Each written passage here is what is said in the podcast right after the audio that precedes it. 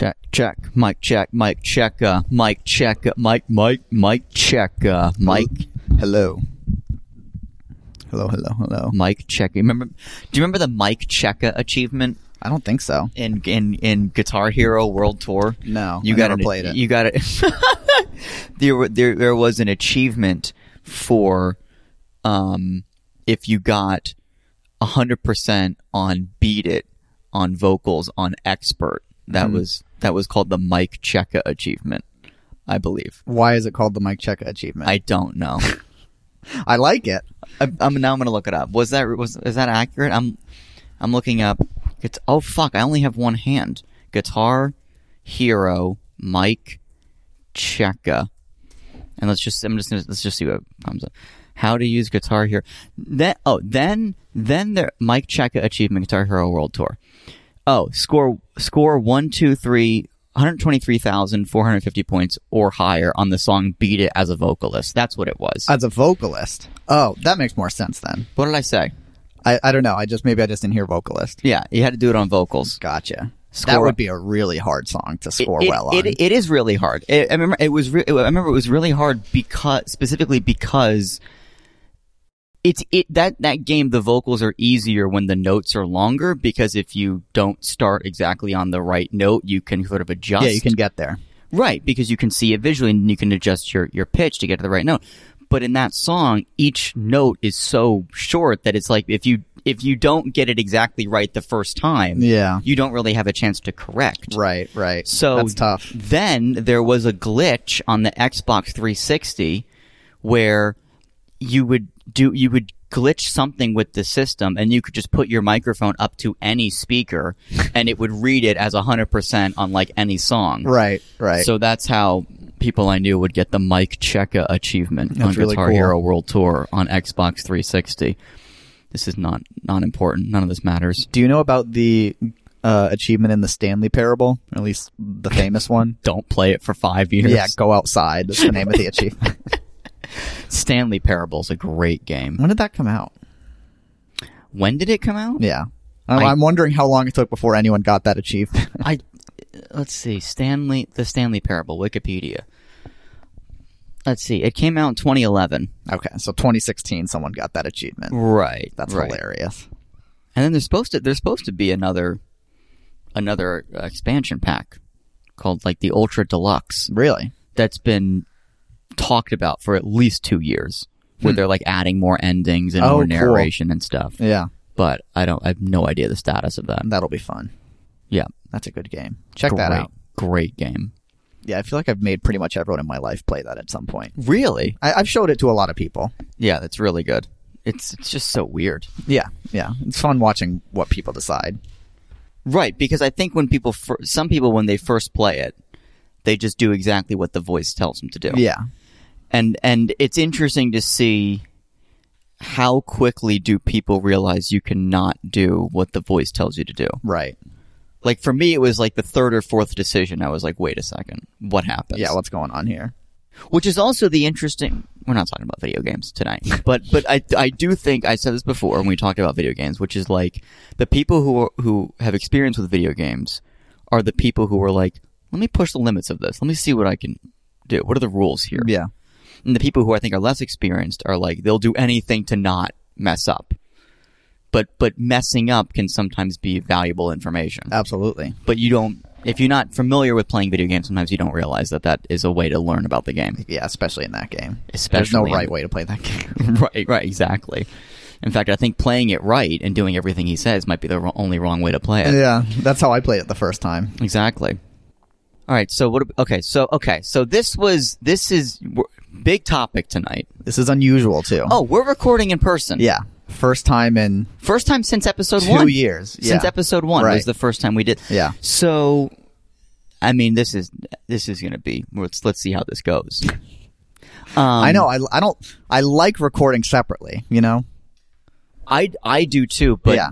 but why do you like it better? I mean, I think you've. I think you were the one who told me this quote. That was like an interviewer said, "If the listener can't see us, neither should I. I shouldn't. She, I shouldn't see the person I'm interviewing if the listener can't see both of us." Oh, I think I think that might have been Terry Gross on NPR. I think. Yeah, I think maybe. or I, th- I think I think that was like some it was some like, I think it was some NPR host who who had the attitude of like even if the guest is in the same city as me, I will book us in different studio locations. Right. Because if the audience can't see the guest, I don't want to see the guest either. Right. Because there is visual information being communicated. Yeah. When you can see each other, the audience is not picking up on. Um, yeah, if you're going to record in person, you at least got to do it Joe Rogan style or something where people have access to the video. right. So we're doing it all wrong. Yeah, exactly. But, But- special circumstances. But I always, um, I also like us recording separate because recording in per- it makes it easier for me to edit recording separate. Really? Because recording in person, what happens is when we're both talking into our respective microphones, it bleeds into the other person's mic. oh, and that's so tough. it makes it harder to cut around different things Yeah. or or push different things because sometimes there'll be like a long silence or a pause or something and I'm and, and editing I'll be like okay we don't we don't need to wait that long to hear someone speak Yeah. but if there's you know bleed from one mic to the other it makes it a little more difficult to edit around Yeah, I so can see that why that would be tough. anyway but anyway uh why why are we recording in person We are recording in person because uh, there was required homework for this topic, and the homework was a documentary that I needed you to watch before we talked about sports. And since we couldn't find it anywhere on streaming yesterday, I just invited you over today and figured it would be just easier to record in person rather than have you watch it here and then drive back to your place and then immediately get on the phone and record. Right. I didn't see it on streaming anywhere. And I, I thought, I thought, oh, I think it's only on ESPN Plus. Matt has it. So you said, just come over. We'll watch it. We'll record. It's Yeah. fine. Mm-hmm. Then I come over here today and, and you, and you're like, you'll never guess it's on Hulu. And I'm Right. like, well, I have Hulu. I Right. could have just, but we, whatever. We already committed. Yeah, exactly. We're here. So yeah, we're talking about sports. Uh, that's going to be the main topic. Mhm. But we had to, we had you, you. I think was it me who suggested this topic in the first place a, over a year ago? Probably. I think this has been on the dock for forever. right. But then you were the one who said, "Hold on, if we're going to talk about sports, we have to talk about this documentary." Yeah, yeah. What's the documentary? The uh, it's a thirty for thirty documentary called. The episode is four days in October. It's about the the Red Sox versus the Yankees 2004 uh, American League Championship Series, where the Yankees went up three nothing, and the Red Sox came back to win the series four three. Something that had never been done in baseball before, and it's in the most historic rivalry in sports. And then they went on to win the World Series, which they hadn't done in 86 years. So, very iconic sports uh, history moment, and I, I like the documentary a lot. Right. Well, you're a Sox fan, Exactly. and and so so. Why don't we start there with talking about the documentary? Because we just watched it you know, mm-hmm. an hour ago. Yep. So you love this documentary. Yeah, I, I think it's fantastic. and I, I just felt like it was necessary viewing for me to be able to talk about sports in this conversation. Just just because I feel like I've heard you. We, we've talked about sports before in the past, and I don't know how your opinion has changed on it. But you you tend to have the perspective, at least I think, that like sports are dumb. Why would anyone care about sports? and I just needed you to watch that just to just to see like if you feel something, you know, because it's such a it, to me it's like a powerful sports story watching uh, people that have gone without any success for their team for for decades on end and they win in the most dramatic way possible that you couldn't write it any better. That I was like, if you feel nothing watching that, if you don't think it's cool or interesting or you don't feel some sort of connection to it, I'm like, I don't know where this conversation goes from here. There, there's to me, there's something powerful about it. Watching, just watching a city rally around a team like this. I'll, I'll agree. There is something. There is something powerful about it. Yeah. and I did feel something. Okay, that's good. That being said, I didn't love this documentary. That's fine. because I, feel like it. It was mostly just like replays and recaps and like narration, voiceover narration from like the announcers. Yeah. I feel like I wanted more. Like there were parts of the documentary that were that were just two guys sitting in a bar talking about it. Right. And I feel like I wanted more of that. I mm. wanted more of the guy of just two people who are like fans talking about, like, sort of telling the story of it, Right. and what it means to them. And it seemed like it was. I mean, it, and in fact, I was a little bit confused at the beginning because it it said it said four days in October, and it's like day one, and that went by really quickly. But part the part that was confusing is that they were counting the days by like midnight. And Yeah. there were multiple times where the game went past midnight, so they'd Mm-hmm. be in the middle of talking about one of the games, uh, like you know, in the middle of talking about game five or something, and then and then it says suddenly something comes up like day three or whatever, and I'm like, what? what the game's not over. Oh, right, the clock hit midnight. Exactly. And I, I, was so I got a little bit confused at times. I'm like, wait, why are they going to? But um, and and I don't know. I just I I feel like uh, I, I kind of felt like if they had done done a little bit more of like maybe the kind of the storytelling of how people felt about it, maybe it would have been a little bit more impactful. But it did have some impact where I was like, yeah, I I do get like I do get like I do love seeing the people are excited for their team, and Yeah. that is fun. Like, Yeah. I I do kind of get it. I do. I do feel something. I almost I almost just wish like. Oh, I feel like they could have done more to make you feel even more. You know what I mean? Hmm. Yeah. I don't know, but maybe that maybe that's just me. And and also last thing I'll say, crit- criticism is I felt a little bit, especially in the beginning, I felt a little bit like it was like assuming you already know the story, and I Mm. Was like, well, I don't know that much about this All, story, all the different players and everything. right? And I don't I don't even know like exactly the details of like how the teams got to this position, and they and they they sort of offhandedly mention the curse, but don't really Yeah. explain it, Right. and it's like, man, if I if I didn't if I didn't have a father from New England, if I didn't have Yeah, a father from Boston, I wouldn't even know what the what is this curse they're talking about. Don't even Right. like, you know, it, it, it's it sort of assumes a kind of baseline knowledge of what happened. Yeah, it does. It's it's almost like um not designed for outsiders. It's almost like it's designed for people who Yeah. lived it and love it. yeah, and it's they for just Red Sox fans. right, and they just want to relive it again Exactly. in an hour. Yeah. Right. Um, but that being said, I don't think it was bad. I Yeah. just, I just think, I just, I, I almost wish I would love to see, I would, because the story is so great Mm-hmm. of the Red Sox having this, supposedly this curse on them where they can't win a World Series for like, what was it, 86 years? Yeah. And then, and then they finally get to win. It's such a great story Mm-hmm. that I, I would love a version of this that I could take someone who doesn't really know that much about sports to follow it and have, and sit down and be like, okay, watch this and you'll get it Right. but this kind of wasn't that. Like you said, it's kind of people who already kind of know about Yeah, it. yeah, So exactly. Mm-hmm. in that, in that sense, I was a little disappointed. I'm sorry to tell you. I know you fine. love it. That's that sort of thing might exist. Honestly, there might. I'm sure there's another documentary about this because it's so iconic. But yeah, I mean, I I think there's a conversation to be had when like finally critiquing documentaries, putting your critic hat on and saying like, well, is this a good documentary or is it just good source material? Is the doc? Do you enjoy it just because the source material is good, or is the documentary and the commentary actually interesting? And I think that's a fine way to talk about them. It's also something I don't think I really care about, honestly. With with this one in particular. honestly, with most documentaries that I watch, Oh, interesting. I, I just, I just, if the material is interesting, I tend to en- enjoy the entire documentary based off of that. Uh, of course, value can be added by interesting analysis and all other sorts of things that make documentaries good. But for the most part, I'm just interested in source material. right. Well, that's a good point because right, like like Tiger King is an example where like I have no idea how that is as a documentary. Yeah. But the material in that is so insane. Exactly. That of course it's a great documentary. Mm-hmm. yeah. How could it not be? right, right. I, I, I wouldn't, I wouldn't even begin to think about how to critique that. Oh, well, did, did this particular interview talking head contribute Yeah. to the narrative that we're? Critiquing con- Tiger King.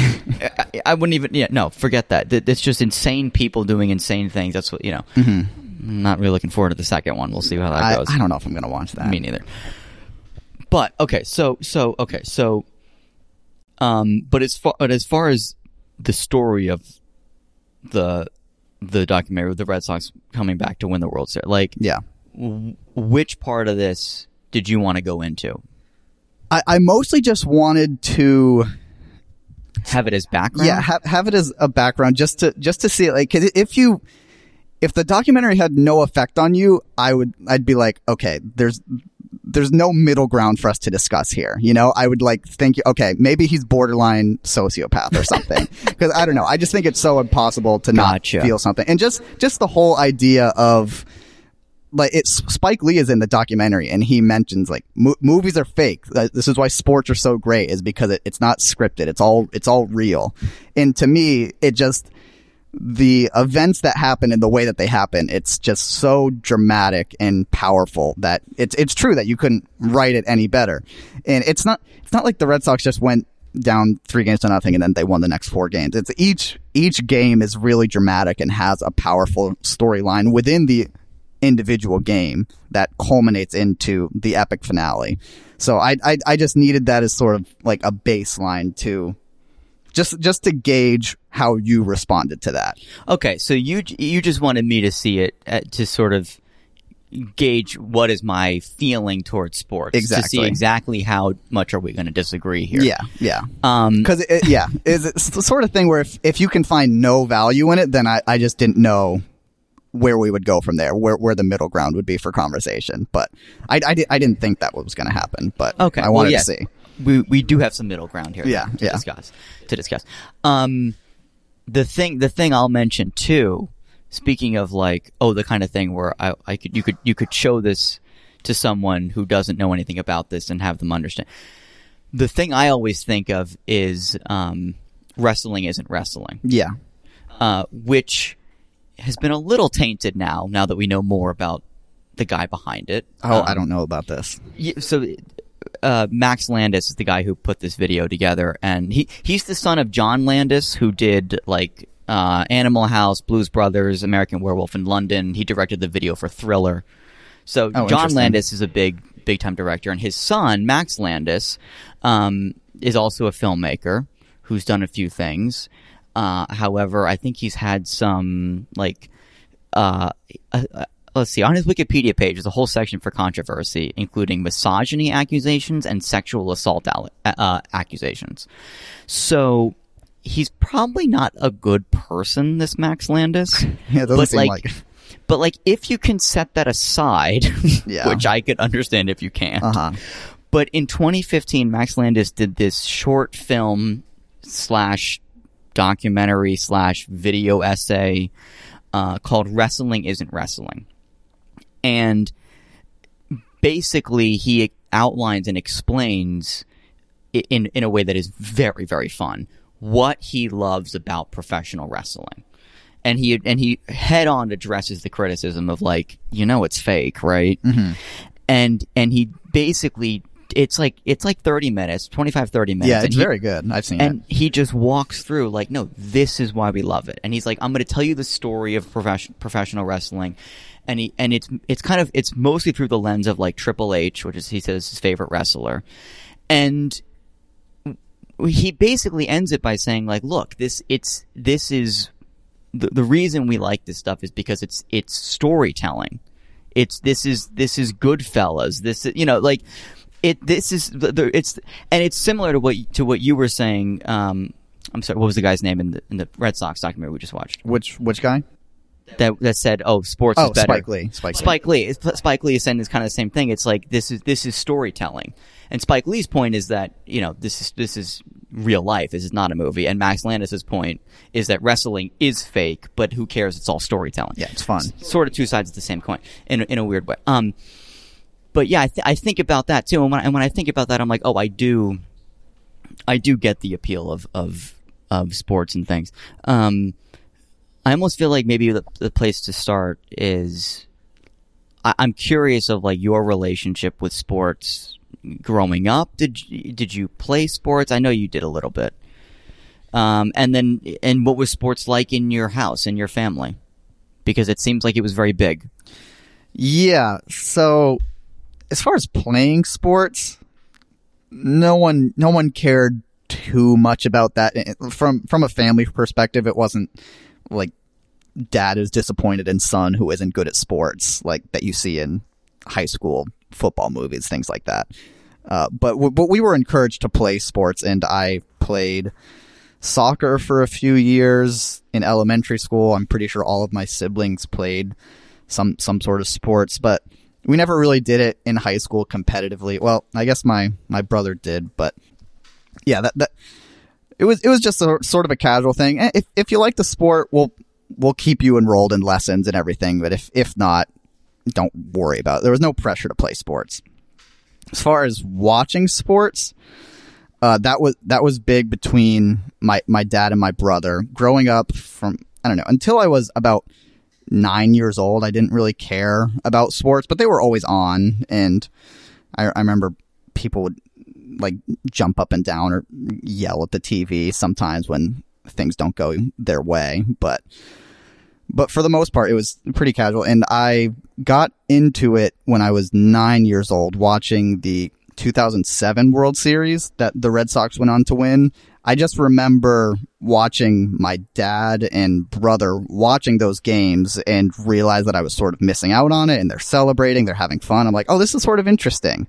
And that's when I got into baseball.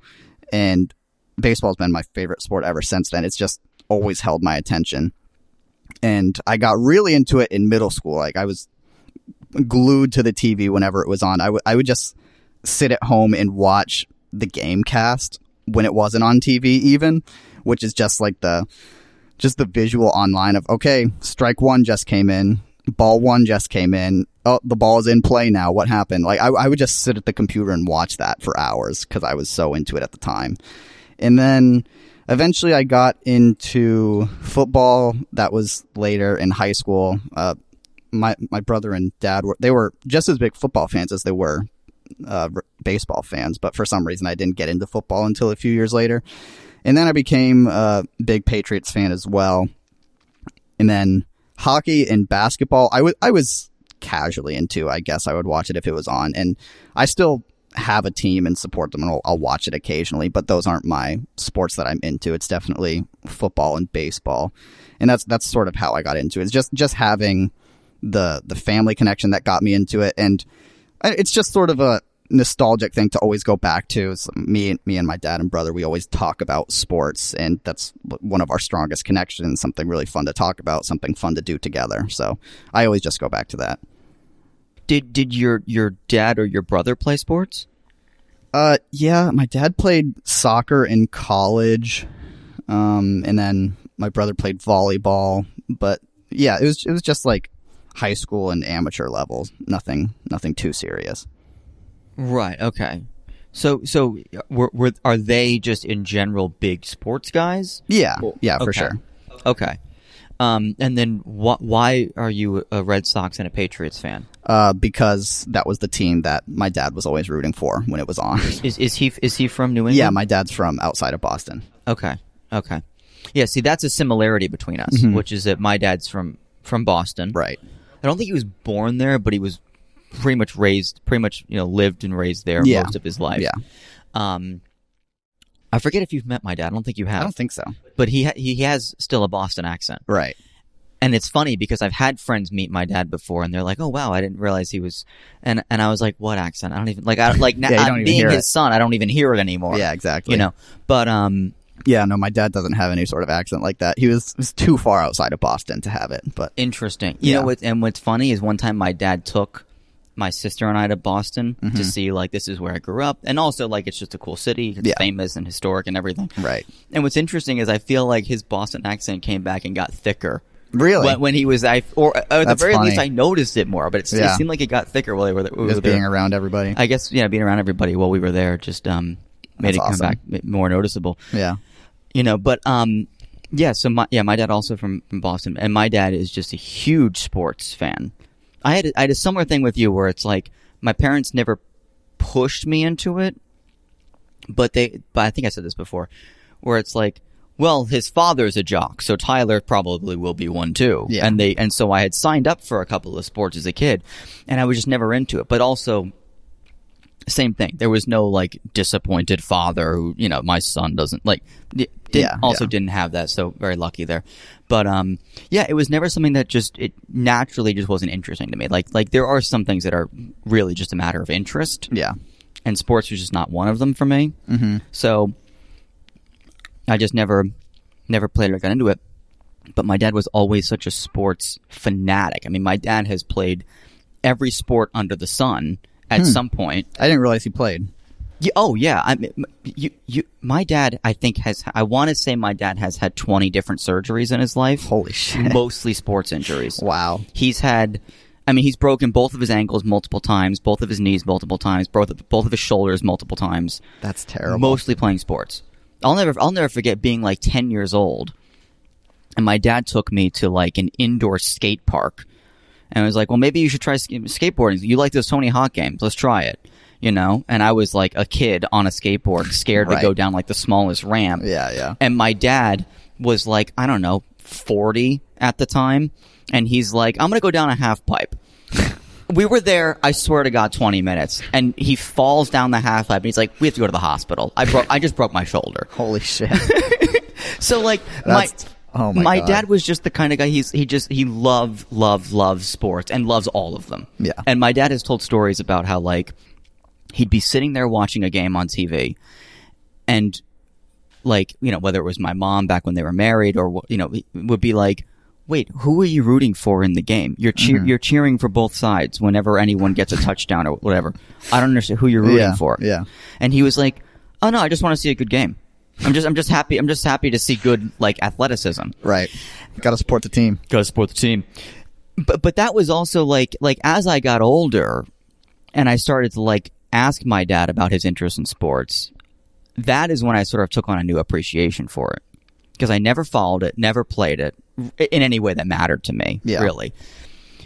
But as I started as I started to ask him about about it, I realized like, oh, there's an interesting element here where people who have played sports understand how difficult it is. Mm-hmm. And that's why that's part of why they enjoy watching it. Yeah.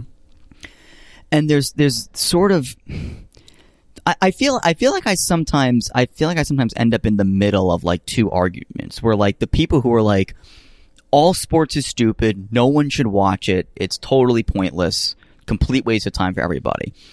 I start to argue, I'm like, well, no, because it it's interesting. Some people find it interesting Yeah. you know, I don't really find it super interesting, or or in some ways I do. Uh, We can get to that, but like, Yeah. I sit there and I'm like, look, people are allowed to have different interests. This is just what interests people. Let let it go, and and it can be fun to rally around a team or whatever. Yeah. And then sometimes like, and then and then there's the there's the on the other side there's like this the super fans of whatever team it is, and they're like, I only watch my team. My, I, I only watch the Patriots. or I only watch the Red Sox, or I only watch, you know, whatever. I, um, this is my team. This is what I watch. Yeah. And I always look at those people and I go, well, then you're not a real sports fan. I mean, I hate to, I hate to be the, I mean, I'm not even a sports fan and I'm, here I am gatekeeping what it means to be a sports fan. Yeah, exactly. I'm gatekeeping sports fandom. But I look at that and I'm like, well, if, if you're only watching for a team, do you really like sports? Mm-hmm. Or do you just have some emotional attachment? I, to, to me, there's a distinction there. I don't, do you, do you see it that way? Do you agree with me? Uh, yeah, sometimes it. I mean, I'm not going to avoid games that my team isn't playing in, and sometimes I'll just watch whatever Sunday night football game is on, regardless of who's playing, because it's entertaining. But there is a part of me that, like, I think it's sort sort of stupid to say, but like, I I sort of call myself like I'm more of a Boston fan than a sports fan. Like, I I care more about watching my team in particular than just what's going on in general. Like as soon as my team is eliminated from the playoffs, I I might watch the rest of the playoffs just to see what happens, but I'm not like, oh well, I got got to see how this season ends, got to see who wins the Super Bowl. Like there there have been times when the Super Bowl was on and my team wasn't in it, and I was like, all right, I guess I'm just gonna watch a movie tonight. Like I mean, if, if- sometimes I'll watch the Super Bowl because I I am interested in sports in general and the storylines and everything, but if my team's not playing, I'm not upset if I am not in the loop and following it all. Yeah, see that uh, in in a weird way almost makes less sense to me. because you, you know what I mean? Like I don't know. I, I get I guess if it's teams you don't care about, but like if there were if you weren't a Red Sox fan and and you weren't a Yankees fan and you were totally indifferent to those two teams and it's 2004, right? Wouldn't you want I don't know. I feel like just as a sports fan, wouldn't you look at that and go, "Boy, these Red Sox haven't won a game in 86 years. I don't. I don't care about the Red Sox. I don't care about the Yankees. I'm not interested in this rivalry. Yeah. But I kind of want to see where this goes. Like Yeah. as a sports fan, wouldn't you want to kind of see where where that storyline goes? No, and it's it's more of a it's more of a case by case basis for me. Um, Right. it's it's just more so like if it's a storyline and it's something that seems interesting, I, I'm not going to avoid it, and maybe I will put it on. But I'm not kicking myself for missing that if if I'm not invested in the teams. But like for for example, basically the exact same thing. The Cubs hadn't won the World Series in 108 years. I, w- I watched all those games when they were in the World Series and won it in 2016. Right, that That's kind of a similar thing. yeah, yeah, it's really similar. I, I mean, I was seven years old when that happened to the Red Sox, but like I, I sort of related to the feeling a little bit of what they were going through, and it was a really cool storyline to follow. So yeah, it, it's it's not that I'm, oh, my team's not playing. I have zero interest in it. It's just like, well, what are the stakes? Why should I watch this? Is this an interesting game? Are there fun players to watch in this one? Uh, that's sort of how I decide when it's not my team. Let me ask you this: Will you still care? Like, like it, once your team's eliminated, w- will you still like follow the like who's winning, who's winning, what like what teams are going up against who, who's winning this matchup? Like, will you still follow it, or do you completely check out? No, I don't think I completely check out. And this is something that has changed maybe uh, working from home um, because I, I have plenty of opportunities to just put ESPN on in the background while I do work. So I, I, I'm interested in that just because I sort of like to hear uh, the broad strokes of what's happening in the sport going on, and also it's just the sort of thing like it, there are like other players on other teams that I like and other players that I really don't like. So, for example, I don't really like Patrick Mahomes, the football player. Like, no, nothing wrong with him as a person. I just like it's it's a little bit fun to to hate him as a player for me, just because he he gets compared to Tom Brady sometimes, and I think it's ridiculous. So he he's not doing well right now, and everyone in sports media is trashing him and like talking about how bad he's playing, and that's that's like fun for me to listen to in in, in a really weird way. Like, not, nothing against the person, I just I just think it's it's funny to listen to everyone just just talk about how bad he's being. It's fun. Yeah. Okay. So so this is this is sort of getting into why I've never really considered myself like a fan of a team because I think I think in some ways I am interested in sports, Mhm. which may be surprising to anyone who knows me to hear me say that. Yeah. I think in some ways I am. What I'm not interested in is like this team allegiance because it just never. I guess because I didn't start following sports until I was already sort of annoyed by it. But but like I mean, not that I follow it, Yeah. even still. But like I didn't really start thinking about it or or or seeing any value in it until after I've been annoyed by sports fans being annoying because that's the that's the other thing is like there's sports and there's sports culture, and I find a lot of sports culture to be kind of unbearable. Mhm. Is that fair? Sure, sure. Go on. Um, but like, I, I, I feel like there are things about sports that are interesting, but I never like felt like, oh, that this is my team. I mean, I, I like the Red Sox and I like the Patriots insofar as, hey, th- these are my dad's teams. Yeah. It makes my dad happy when they win, so I like Right. to see them win. Yeah, exactly. You know, you're a friend of mine, Matt. It makes you happy Yeah. when they win. I'd like to see them win Right. because, you know, people in my life that I care about like this and it makes them happy and hey, good for them. Mm-hmm. Yeah, But I don't really have an emotional investment in it personally. yeah, That being said, I do sometimes find it interesting of like, well, what are the rules of this? Mm-hmm. How does this work? What are the mechanics? What are the stakes for this? Like, what's going, like, like sometimes I'll end up in a conversation where it's like, well, this player, something happened to him. He's got an injury. So now they have to substitute this person, which means that these stakes are, di- or like, Mm-hmm. or like, it's like when we were watching the documentary and they were talking about what's his name who had the bad ankle. Curt Schilling.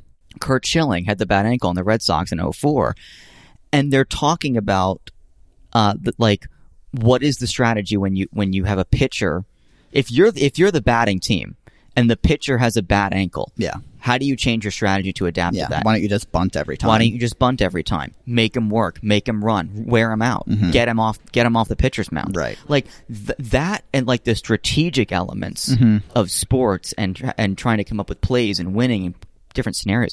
That I find interesting because that is very like methodical. Yeah, You know, it's the the part I, I I don't think I can ever really get behind is like the the the real love of a of a team, and I think it's kind of just because it's like, well, the players change. The people aren't even from the city. Like you know what I mean? Like it- Mm-hmm. Yeah, it's right. it's the Seinfeld bit. At a certain point, you're rooting for clothing. Yeah, exactly. You know. Um, am I being too harsh? Am I? But do, do you do you see it, where I'm coming from? No, no, I don't. I don't think that's harsh, really. Um, I, I just think it's, it's. I've always seen it as more than rooting for clothes. I mean, I there's players that you like and you don't like just based off the way they play. People that are players that are super enthusiastic and engaging. They they're they are are fun to watch. So it's specific athletes are like that, and it's disappointing when they when they move on to another team. But it's not like it's not like as soon as they move on to another team, I suddenly hate hate the person and wish them no success at all. So yeah, I, I know I know what you mean about that. There was another point I think I wanted to make. What what else were you saying? I was. T- I, I briefly mentioned sports culture and how I find it annoying. Was that it? Oh, okay. So yeah, I've I'm not really the sort of sports fan who is so dramatic in terms of like I I'm going to be like furious and depressed if my team doesn't do well and I wish no success upon other teams and fan bases. Like it's something that I've I've experienced how much fun it is to win a championship and as a Boston fan, we've pretty much won more than anyone else in the 21st century. So I've, I've experienced it a lot.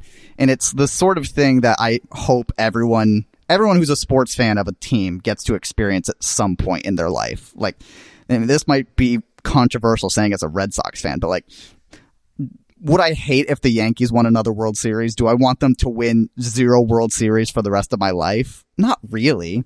Like I, I, I I'd be happy to see their fan base uh, celebrate a World Series maybe one time as a Red Sox fan. Like I, I don't want to see it a lot, but like I'm I'm not upset to see other people succeeding in sports if it's not my team. I'm not gonna get upset or be angry about that those sorts of things. Which I, I think other people in sports and getting into sports culture, other people might not feel that way, and that's the that's the annoying part. Right. And I think I think I've seen at least I've been at least somewhat mildly exposed to like the radical sports culture Yeah. that that bothers me. And like and my dad, I've said, is the kind of person who's like, ah, I'm just rooting for a good game and you know, so he's not been that bad. Yeah. Although I do remember one time where like I think I was like a teenager and I went over to his house and I put the TV on. He's like, "Wow, this is the first time I'm watching TV in 2 weeks since the Patriots lost the Super Bowl." and I was like, "Jeez, so Dad, funny. good lord. Like that depressed about it?" He's like, "Oh, it's just so upsetting." Right. You know. Or like or like my dad has a superstition that if he he has to watch the Patriots in the Super Bowl at home alone on his couch. Good for him. And if he doesn't, they'll lose Yeah. because and there was one time the last time the Patriots won a Super Bowl, my dad was like, "You know what? This is a superstition. This is stupid. I shouldn't be believing in this. This is dumb. Mm-hmm. I want to go to the bar with my friends and see the game there." Yeah. So he's like, he goes, "But if they're losing at halftime, I'm going home." Yeah. Yeah. So he goes to the bar. Halftime comes. Pats are down. Was this the Falcons game? It might have been. That that would be really funny. The Pats are down, and all of his friends look at him at halftime and they go, "Bye bye, Yeah. bye Ty, you're Right. you're leaving." Uh-huh. You know, That's and, fantastic. And he and he went home and he watched the rest of the game alone by himself in his apartment, and they came back and won. That's so funny. You know, and Good it's for like- him. and that is and like, look, that stuff is maybe a little too much, but I don't think it's hurting anybody. Although I have seen some really crazy stuff. I remember there was this there was this uh like friend of a friend like family friend type of thing a while back and they they were really big into college football which I'm not even sure I understand that because it's not like they're the best. The NFL's the best, Right. Right. right? I don't know, but they were really into college football and they were big uh, Florida Gators fans. And I'll never forget there was one time I believe they were playing the Georgia Bulldogs. Does that sound right? Yeah. and there was some call that was made and the ref and, and it was a controversial call by the referee and the ref made the call and basically the gators did not get the point or the touchdown or whatever it was and then they lost the game i mm-hmm. think is what you know. Yeah. it was some it was something like that. They went on to lose the whatever. Right. And the whole family, the rest of the night is talking about like, well, you know, it turns out that ref had a brother who went to Georgia and, you know, so he's obviously biased and this is bullshit and we got raw. Yeah. And I'm like, can it have just been a call that d- doesn't go your way? Right. That's, that's not allowed. That's not acceptable. Yeah, it can't be that simple. You know, right? No, it can't be that simple. There's got to be a conspiracy. He's got a friend. He's invested. Like it, and it's and that that's the kind of stuff where I'm like, dude, you're too far in deep. This you you've gone too far down the rabbit hole now. Yeah. You know, and and then and then like the the. You know, sometimes like some team wins a wins a big game and the, they destroy their own city. Yeah, I was, I was just going to mention that. Or they lose and they just like either way, it's silly. It's even more Yeah. silly if they win. But Yeah. then you know, it's happened in L.A., Vancouver, Philly, d- tons of different cities. Right, and that's and that's where I'm. That's that's where the like radical fandom of sports. I don't. I it, it is really kind of off putting to me. Yeah. because I because ultimately the only reason you're a fan of a particular team is because you're born there, Right. Or because your parents are from there and they get you into it. That's it. Mm-hmm. Yeah. it's effectively random. Yeah. Right. You- I mean, I mean, like if you think about it, you're develop, you've developed an emotional attachment to a random group Yeah. and uh, you know, and it's like if you had just if it's your sports team is is basically a matter of just random geography Yeah, that you've been assigned. Yeah. Right, proximity.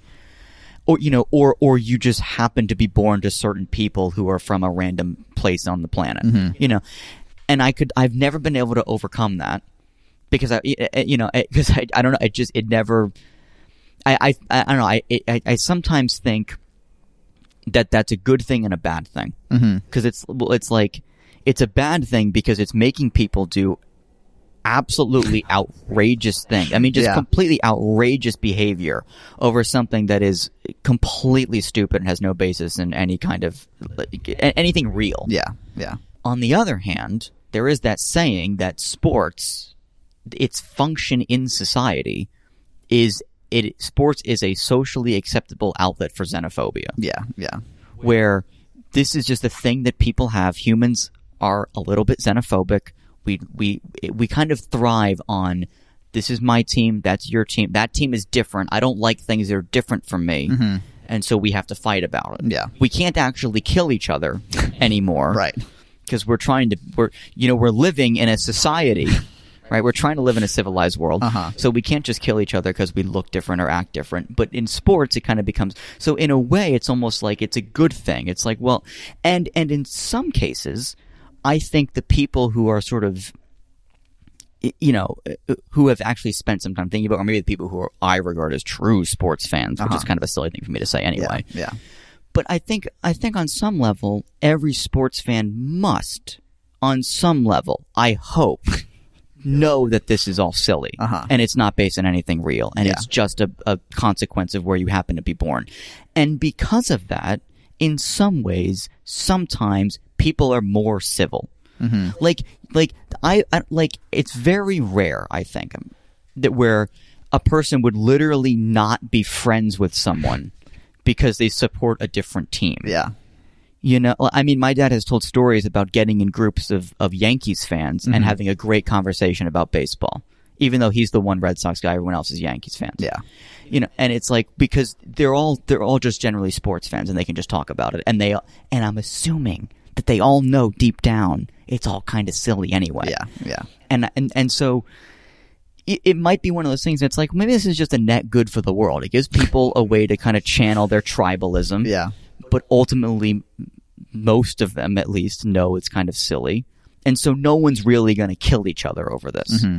You know, whereas there are you know, you look at human history and people have killed each other over, you know, the color of someone's skin or what like Yeah. you know like real things that you know people can't change about themselves and people get killed for. And that you know this has gone to a very dark place this conversation. But like but do, but do you see, you see do you see what i'm getting at? Do you, do you see my criticisms of sports culture and do you see why i feel like i've never been able to rally behind a team? Do you, see- do you see what i'm saying? Yeah, yeah, I, I think so. And, and just to address the people doing crazy things, one of, one of my favorite stories of this is this was when Philadelphia uh, won the Super Bowl, maybe like three or four years ago now, and there's this one guy. Bill, this is a Bill Burr story, and this is like how he worded it. Basically, this this one guy.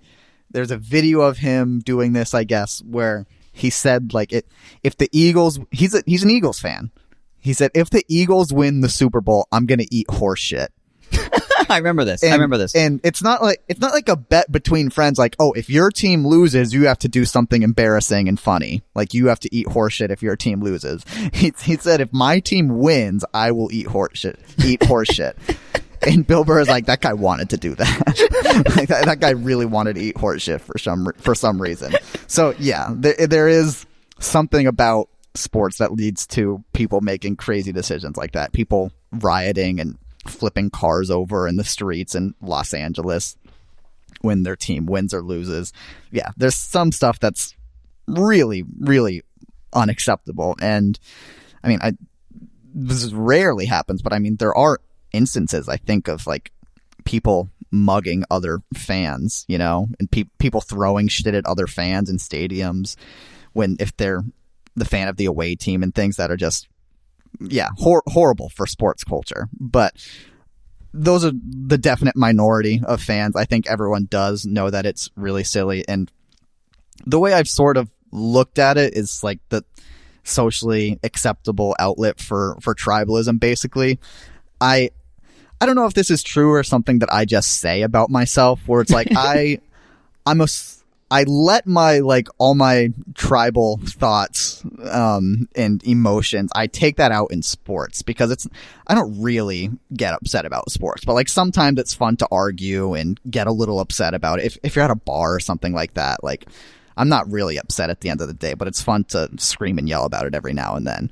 So it's like if I if I do that in that setting on that topic can can I then handle other tribal things like more appropriately and civilly like can i approach politics from a more level-headed perspective because i You've gotten it out. because yeah because i get it out through sports like and it's like is that actually how i operate maybe but it's something i at least like to think has has made me be a little bit more level-headed about other things Right, right. No, I like that, and that, that's again going back to like, well, even if you don't like sports, it might be a, go- a net good thing for for the world. Um, but you know, the the thing we've been sort of talking talking about a lot is um, team team sports in particular. Although, let me just say one more thing. You know, while we've been we've been talking a lot about sports media, yeah and the one thing I did want to mention here is is Ted Lasso, mm. which you've seen, Mhm. I've seen, big fans. yep Um, but I remember re- at one point uh, when I was rewatching season one before season two came out, and season one ends with the big match uh, with you know the team the team we're following in the show AFC AFC Richmond. They're going. I forget what team they're going up against. uh, i think it's manchester city I think it's Man City. And um, I remember watching it and being like, I'm invested. Like I want them to win. Right. Like I, I'm I'm amped up. I Yeah. want to see you know, and and it's like, oh, this is weird. I'm rooting for a fictional you know football club, right? yeah a fictional yeah, soccer team. it's less silly than actual sports Right, right, and in a way, yeah, and and I, I was thinking about like, well, why is that? Why why can I get excited about this? And I think it kind of comes down to is like, I mean, one, it's a scripted TV show. They can sort of script it to be as dramatically interesting as possible. yeah Um, but two, I- I think there is something to this idea that like, at least for me, I I find like individual sports sometimes more interesting than team sports. I- at least in terms of like who am I going to root for? Mm-hmm. Because I again I feel like with the team sports thing, it's like well the team you pick to root for is kind of arbitrary in a way. yeah But with an individual sport like golf, some people will say that's boring. But at least with golf, there's no teams. Yeah. You, like you just you can just follow a guy. Like you could just follow Tiger Woods or Phil Mickelson, Mm-hmm. or and just, follow like one player throughout their career Right. and watch and watch them compete in different tournaments and things. And that to me makes more sense than a t- being a fan of a team because the team is arbitrary, whereas at least you can look at certain players and go, well, this guy's onto something, or this person I find really interesting, or this person could be an up and comer. I want to see where this person go. I, I, I find it more, it makes more sense to me if you look at it as like, well, these are the people I'm rooting for. Mm-hmm. as opposed to I'm rooting for this team and the players change all the time and the manager changes all the time. You Right. see- does that you see what I'm saying? Does that make sense? Yeah, yeah. It's it's. I mean, the question I would ask is like, how do you decide who to root for? And I guess I guess it just depends on who interests you. You know, like wa watching a random tennis match or something. Like, oh, I really like the way this person serves the ball. Like, that's really cool. It's a little bit different. I don't. Maybe that's how you decide. But I also do know fans of team sports that sort of approach their sports fandom that way. Like, I, I have a friend who wasn't really raised watching sports. His family doesn't really have these are our teams that we root for. He just somehow got interested in football. And the way he roots for teams is he just he sort of just watches the games when they're on because he's a sports fan. He'll just put on whatever's on and whichever player in the game that he finds interesting or is doing something really unique and special. He's like, okay, I'm gonna I'm gonna follow this team, but it's because I like this one wide receiver on this team, and uh, he'll he'll follow that team, and then if the wide receiver goes to another team, he doesn't he doesn't care about the old team anymore. He's like, oh, I'm just gonna follow him and watch him on the new team because that's where he he's the reason I'm watching this team. That so I want to see him do well and watch and watch that. So it's something that can be applied to team sports, but it, I think you see it a lot less often where someone just watches all all the games for an entire sport, but only roots for individuals and players that they like on certain teams, rather than well, this is my team and I watch them and I root for them. Yeah, and and again, in a way that almost makes more sense to me. Of like, well, look, this is my guy. I'll go wherever he goes. Yeah. I'm following whatever team this guy goes to, Right. Because I think he's interesting. He's got a different take on how he throws the ball, or he's got a different strategy, or whatever, whatever it is. You know. Um, yeah, no. In some ways, that makes more sense. Which, which I think is why, like, I found myself like rooting for a fictional team at the end of Ted Lasso. it's because it's like, well, the show has introduced me to all these characters. Yeah, like now, exactly. now I know who the people are and I like them. Of course, I want to see them win. Right. Right. Um, and that can happen too. It, w- even if even if you have what you know what I would say arbitrarily picked a sports team to root for, Mm-hmm. because if you start following the team. Then you get to know the players. Then you see them in interviews. You get to know all their names. Yeah. And now you're like, oh, I, I am familiar with these guys. Now I want them to win even more because now I know them. Yeah. You know, you feel like you know them. You know, and so, and then it sort of becomes like this feedback loop, like this, you know, this cycle. You know, there's sort of a circle going on here where you, you know, you, you start getting interested in a team, then you get to know the players, then you want them to win, which makes you like the team more. Yeah. And then, you know, and it's not like, I mean, maybe this happens, correct me if I'm wrong, but it's not like everyone on the team gets fired all at once and they bring in a whole new team. No, no. That never happens.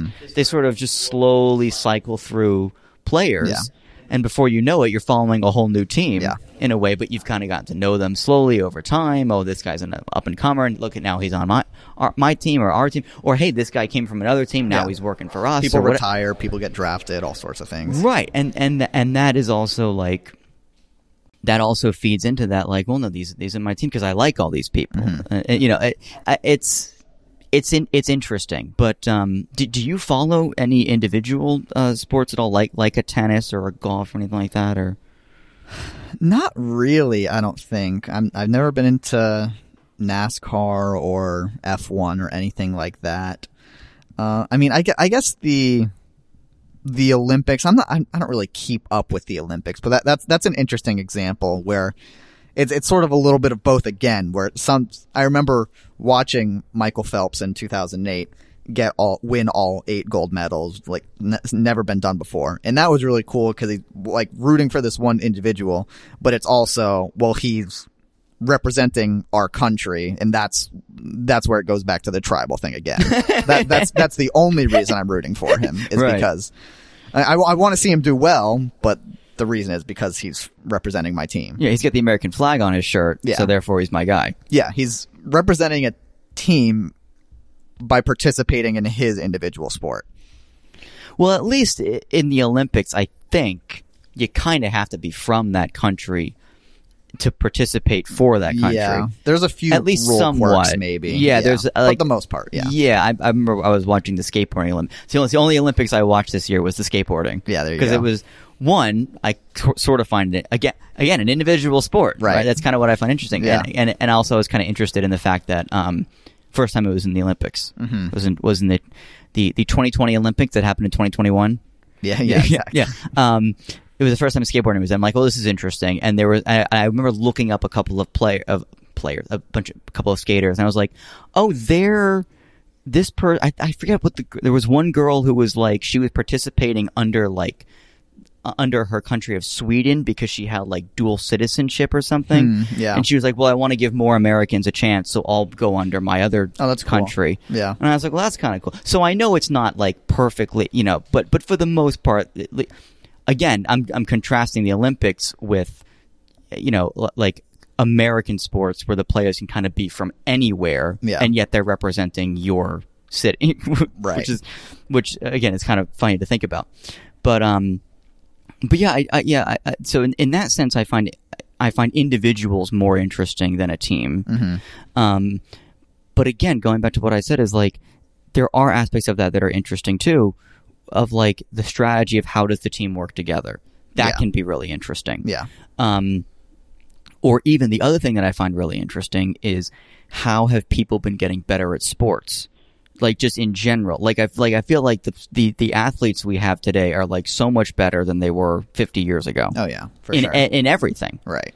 And that's interesting too. Like, like I remember having a long conversation with my dad where he was explaining to me why Tiger Woods was like the best and how he came along and he changed the way people played golf. I don't really remember the conversation. I'm going to be honest. Yeah. but you know, he was kind of a defining turning point maybe for the sport. Now, now everyone plays like Tiger or whatever it was, or mm-hmm. you know, people got better once he came along.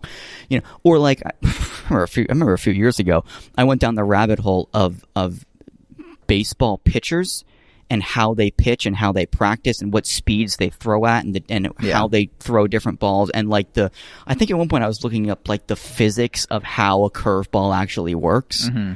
and like that is all stuff I find fascinating. Like the, Yeah. the actual like athleticism and the skills required to do these ridiculous things with the human body. Right, right. Like I do find this inter- I actually do find this interesting. I don't. Yeah. I didn't realize I found it. I didn't know I found this interesting. Yeah. There's no way I could have known that, but but I, I realized like, oh, that is that's that element of sports is different from you know the the being a fan of a team part of sports, which Yeah. is different from being like part of a toxic culture of hyper masculinity sports you know culture. Like you know what i mean? Like there's, these are all kind of different things and i feel like i have a different relationship with each of them. Mm-hmm. You know the going into the stats on certain players or what this means and how they change this and how they play a different way. Like, that's interesting to me. You know what I mean? Like that, that mm-hmm. is an interesting part where I, I don't need to be a fan of a particular team in order to appreciate, oh, well, the way this player did it, they changed the game forever. Like, Yeah.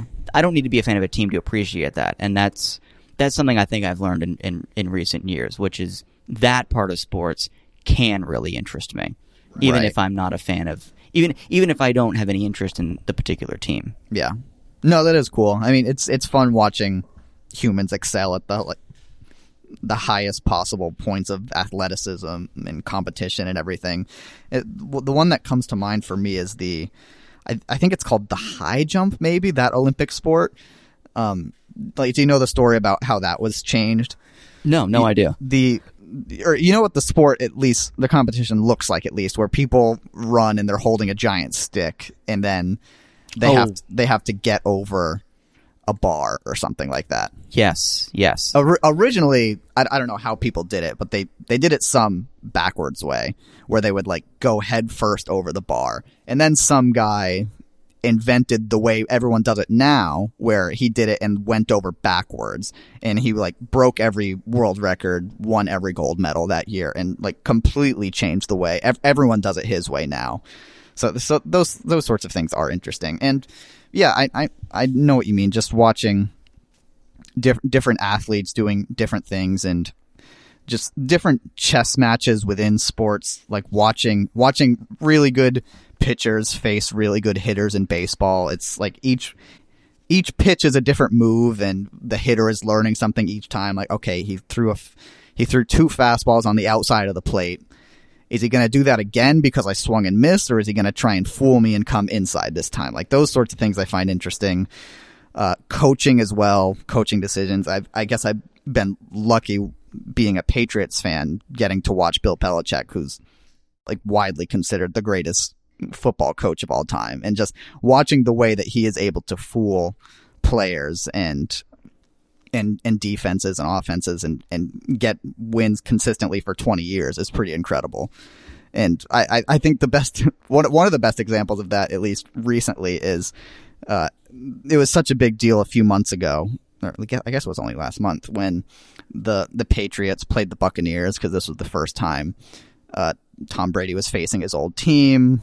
It, is, is this a revenge game for Tom Brady? Do him and Bill Belichick have this weird beef and everything? And everyone was like, "Oh my God, Brady's gonna Brady's gonna destroy them. He's he's mad. He wants to show that he's the best. He's better than Belichick and everything. He's gonna throw for like three or four touchdowns." And and Belichick is so good and knows Brady so well that it was like the worst Brady has looked all year. He threw no touchdowns against the defense, and it, it's Really? yeah, it's just interesting seeing how seeing the chess moves between those two people. Tom Brady's so motivated to beat this team, and he can't even throw a touchdown against them. Something he does multiple times on any given Sunday, most of the time. But but Belichick is so smart and knows how to coach against him that he wasn't able to do it. That's really cool. Yeah, because there, there's a huge debate in sports about oh, was it more Brady or was it more Belichick that led to the Patriots' success? Obviously, the answer is both, and I think the argument is a little bit dumb. But it's it was really cool to see that like even the Patri- the Patriots still lost that game, but Belichick sort of got the better of Brady in that one. Wow, that see that is really interesting. Yeah. See, this is another example of like I'm I'm kind of interested in the guy. I'm interested in Tom Brady because Yeah. Mm-hmm. he was with the Patriots for so long, then goes to another team. Again, like again, I'm not really emotionally invested in the Patriots, Right. But I understand the legacy of this team with Brady and Belichick, Yeah. and it's interesting to see what's happened since he decided to go to the Bucs. And yeah, that is really interesting to me. Mm-hmm. Yeah. that that that people thought Brady's going to kick their ass because he's pissed off, Right. And it and it turns out Belichick, of course, knows him so well that- that he can he can fight against him. Mm-hmm. Yeah. That and you're right. That is like a game of chess. That is like a game of chess. Yeah, that is fascinating. Yeah, yeah. So all, all, all sorts of things like that, and just keep keeping records. You know, like any r- records are meant to be broken in sports, like keeping track of like batting average titles and like all time passing leader in football. I, I I think that's part of sports is really fun as well. Like you're not really rooting for. I mean, they're team records, of course, but like rooting for individuals to to break certain records is also a lot of fun, and seems like something you'd be more interested in. Right. And and and I and I am. And yeah, it's it's I I have an appreciation for the technical aspect of it, the the the um the planning, the strategic parts of it, the the strategizing. You know, I remember, I remember one time um I- was watching the Patriots win one of the Super Bowls. Amazing that we can even say that. Um, Yeah, yeah, which is kind of fun. But um, but I was watching it with my dad, and I was sort of half paying attention or didn't understand what the big deal was, and having someone with very very uh, intense sports knowledge being able to explain the play they're doing and how difficult it is, and Yeah. the fact that they, they just pulled this off to win the game, like, and it, it was like, oh, okay, I do have an appreciation. I can appreciate this. So, I don't know. I mean, yeah, my, my relationship with sports has been for so long, like either indifference or annoyance. and it's only been, I feel like, in the last handful of years where I've started to see that there's more to it than just people being crazy fans of, Yeah, of their team. right. Um, Was it a particular sports event in particular that moved the needle at all? I don't think so. I think it. I think it was several things over a period of time of like just you know being around conversations where people talk about it. Yeah. Or every you know once in a while there would there would be some sports story of some team that kind of broke through my bubble. Yeah, right. I don't follow any of these people. I Uh-huh. don't keep up with this. Yeah. But if it breaks through my bubble, it must be pretty big. And then I could always go to you know, th th a lot of people in my family are into sports, especially my dad. And so I usually go to one of them and be like, okay, but explain to me why this is a big deal. What's going on Yeah. here? And I think it's just been numerous conversations like that over the course of a few years where I've realized like, oh, okay, there are parts of this I do, I do like. Yeah. Um, Oh, that's cool. I, I, I, I just still can't get behind any one particular team to invest it. I don't. I, I just I have I have a hard time doing it. Right. It just I just I just see it as as as well. Why would I root for that team instead of the other one? Right. But Yeah, again, maybe just that, stick to golf. Yeah, right, yeah, right. But but again, like that being said, um, you know, it it does feel it is really fun because I think I've also been around like Super Bowl parties when someone's team wins the Super Bowl, and that is a really fun feeling. Yeah, for sure. It is really fun to feel like, oh, we're part of a club here. Right. Me and all these people are all rooting for the same thing and that and they just won and isn't this a great feeling? Mm-hmm. Like that there is something there. That that is something. Yeah. And I don't want to completely discount that because I have kind of felt that in a weird way, you know, and and that I think that feeling is probably very strong. Yeah. And it's probably what keeps people coming back. Yeah, no, I, I I think you're right. I mean, that that's why clips always go viral of whenever a team dramatically loses or wins. There's viral videos of people throwing remotes into their TV, just things like that, because it just causes some sort of reaction in people. And I, I think the best example of that is when the Cubs won the World Series. It was it, seriously 108 years since they had won won one. So pretty much no living person had seen a Cubs World Series and certainly couldn't remember one. And I remember watching a video when they won of an 86 year old man, or uh, uh, he's like in his mid 80s, maybe his 90s or something, like sitting on the couch and celebrating watching the Cubs win the World Series. And it's like, come on, how could that, how could that not make you feel some sort of joy? This, this man who's lived his entire life rooting for this team and has Right. never won finally at the end of his life Right. gets, gets the job done. Right. Whereas the kind of clips that I'll send to you and our friends in our group chats is is like I sent I sent a baseball one a few weeks ago that was some amazing pitch or some or something. Do you remember? Do you remember what it was? Now I don't I remember. don't think so. No, it was it was it was a month or two ago. There was there was some amazing uh, uh, pitch or catch or no, someone stole home plate. Oh yeah, yeah, yeah. There yeah. was. A, Do you remember who this was? Yeah, it was uh, Randy Arozarena against the Rays, or against against the Red Sox, playing for the Rays. Right. Oh, that's right. That's right. And and again, I like I'm a little bit predisposed to want to root for the Red Sox. But then I'm looking at this and I'm like, well, damn, you I know. can't beat. That. I mean, It's- that's pretty impressive. it, it like, happened against my team, so I was annoyed. But it's like it's hard not to just tip your cap to that, you know? right, right, and I and like. I appreciate that you can say that as a Red Yeah, Sox fan yeah. because I think there are some people who'll be like, "No, I'm not giving the guy the credit. No, no, I don't. Exactly. No, I don't him. care. Right? Yeah. Right. Right. What an asshole for doing that. Right. Right. Or like the other day, I I found I stumbled across the the in Formula One, the world's fastest pit stop was like under two seconds. Yeah. And I was like, I don't even follow Formula One, but this is really I know, cool. I know. It's So like the- impressive. yeah, there's just there's just stuff. There's you know, it's it's really amazing that humans come up with these arbitrary games of where to put balls. You know, get them in a hoop, get them in the, in between these two poles, hit it with a with a round piece of wood. You know, like we come up with these games that are really kind of silly. Who came up with this? And then we, we they just push their bodies to the absolute limits of what they could possibly humanly do. Right. And it's amazing. It sometimes it's pretty amazing. Yeah. Sometimes it's pretty amazing. Yeah, I I wonder if uh, watching Survivor has changed your opinion on sports at all because it, it, it is sort of the the competition aspect of it at least is everything you just described of pushing your body to the absolute limit that it can take to achieve great heights. Yeah, th- I mean, there hey, there might be something in that. That is true. There might be something there Yeah, that, um, you know, because because that that's also an interesting aspect of sports. Is like, look at the lengths that people will go to. Look at how much they'll train. Look at what they'll do. Yeah. in order to just win this game. Like, you know, li- like the guy playing with the bleeding ankle. right. You know, it's like he's still playing. He pitched seven in innings. Yeah, yeah. you know, after just having had surgery on his ankle and it's bleeding through his shoe and he can't even feel his foot anymore, or whatever, you know, whatever he said. Yeah. You know, and it's kind of similar to Survivor, where it's like, no, these people are stranded on an island. They have barely have any food, and yet they're still going to get give it their all. They're going to put everything they have into moving this rock. So that so that their Right. team wins immunity to go to the next round, like it's like it's so funny. No, it's really Yeah. it's th- that is that is a very interesting aspect of it too. Is mm-hmm. is people coming up with these games that maybe are very silly when they're first invented, but now we take them very seriously. Right. I mean, you know, I remember my dad telling me he once hooked got hooked up to that. Um, there's that machine where you swing your golf club and it analyzes your swing Mm, yeah. in like slow motion. The machine costs like twenty thousand dollars or something. And he's like, "Oh yeah, but all the pros have this at their house, and they just sit in front and swing in front of this thing, Wow. in front of this machine for eight hours a day, and this is how they practice. This is how It's they get better." And it's like, and you know, and and and that's where also my interest in technology merges in this, which is like we're using computers to analyze the swing of the player and how Yeah. that what what what can we do better here, and like that that's all interesting too. Mm-hmm.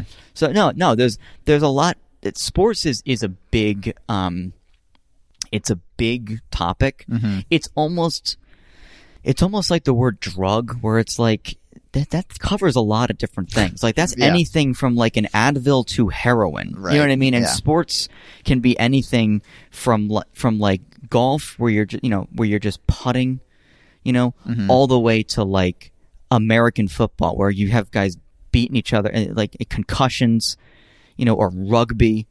You know, I mean, just Right. people just going crazy. Yeah, so it's Yeah, sports runs, is a runs the gamut. it's it's a big topic. It's there's a lot there's a lot to be to be said about, it. but there's but also means there's different aspects of it. Yeah, And I think I think some of those are really interesting. hmm Yeah, absolutely.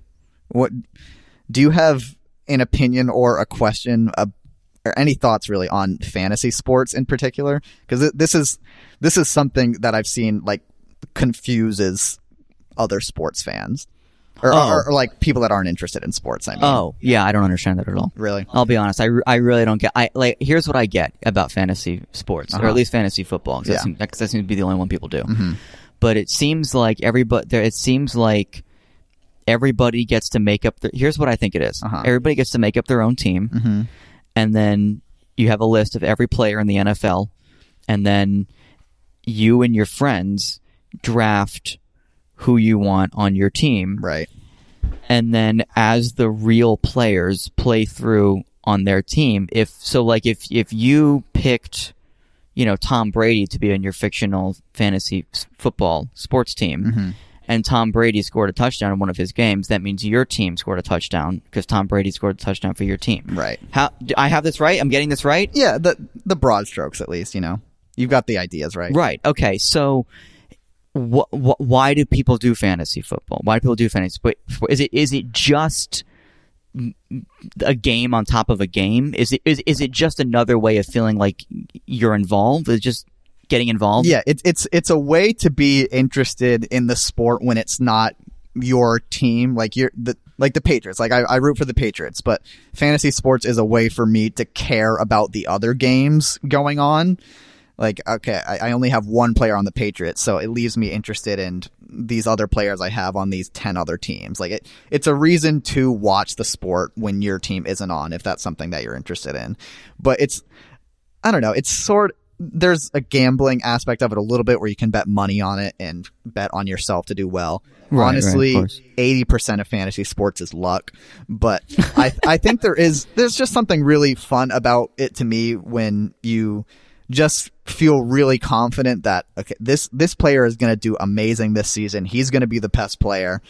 Everyone else thinks he's going to be the fifth best player, but I'm going to get him before everyone else in that way. And like, uh, at the end of the season, when it works out for me, I'll celebrate and run it, rub it in everybody's face that I was right about it. So there, there, there's just something fun about, uh, learning about strategy before season and figuring out what decisions you want to make and then seeing if it works out for yourself. So it's, it's just a fun way to stay involved and pretend like you know more about sports than other people.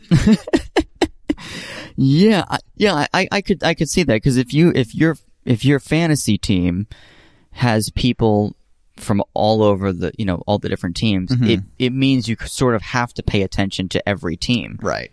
or at least most, at least the ones that, where you have people on it, right? Yeah. And even if you don't have any players from that, Your someone opponent does. exactly someone else in your fantasy league has a, a player from that team, and so you want to pay attention, uh, pay attention, attention to what's going on with your opponents as well. Mm-hmm. So that that is uh, an interesting, an interesting aspect to it. I, I guess.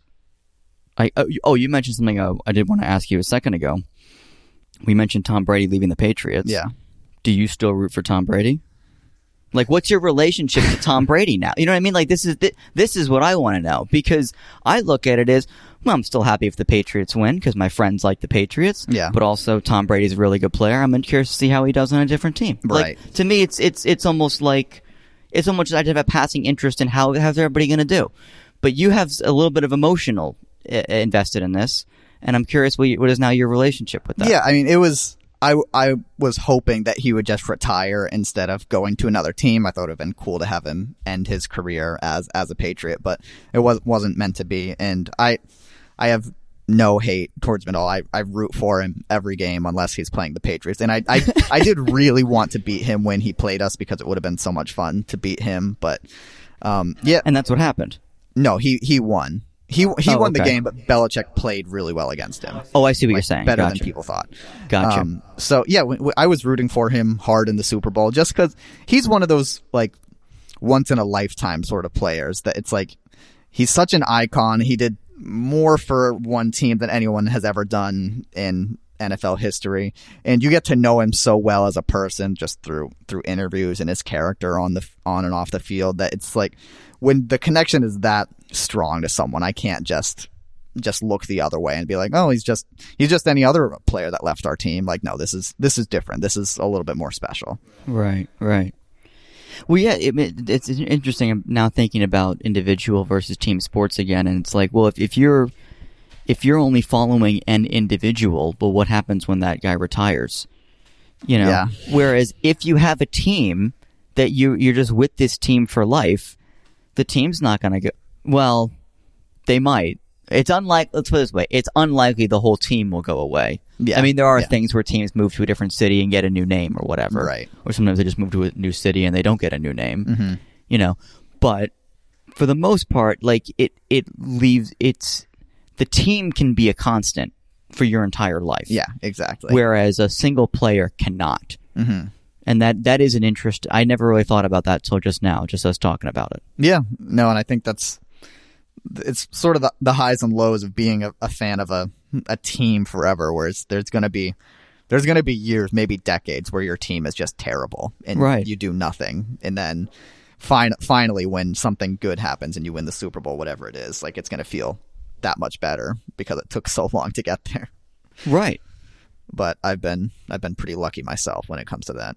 Well, I've been lucky too because I never cared about any of this. So. right, right. You're always winning. right. Yeah. uh, Really. I, I'm I'm really always I always come out on top. yeah, just root for whoever's winning the game. Well, that was always my argument, which was people ask me, "Who's your favorite team?" I go, "Well, who's winning?" That's my favorite team. I, I'm Right. rooting for the best. Why would I not be a fan of the best of the team? Isn't that isn't that logical? yeah, exactly. yeah, th- that's a fun way to talk to a sports fan. oh, oh, the, they'll they get so angry. Oh, I bet. oh man, Um, do we have more to say? I don't think I have much more to say. I feel like I got a lot out. Yeah, I have more issues with sports than you do, yeah, so I had to talk more. yeah, for sure. Maybe not more, but Yeah, more more thoughts, I guess. yeah, More differing opinions. right. Yeah. No, that was cool though. That was fun. But you see where I'm coming from. Oh yeah, yeah. Okay. No, I, I, I guess I had talked to we had talked about sports Enough. before. No, I think before. I guess your opinion has changed a little bit when you were more like I don't understand this at all. I, Wait, really? So I so I have changed. So even even in the time that Yeah. you've known me, Oh, yeah, I've sure. gotten less annoying. Yeah. Yeah, no, definitely. yeah, I, I remember, yeah, we had a conversation about it where you were like laughing at me that I cared about a team at all. I wasn't upset about it, obviously, but I was like, wow, he really doesn't get it. No, I I get I get um I get it's fun to have something to rally around. I do get that. Um I just felt like I could never pick one for myself. Right. That's all. yeah. Yeah, that's fair. Just root for the individuals. Well, I'm glad we've come to an understanding. Yeah, absolutely. All right. We got to watch, turn the World Series on now. Oh, is that Oh, that's on right now. Yep. All right, let's put it on.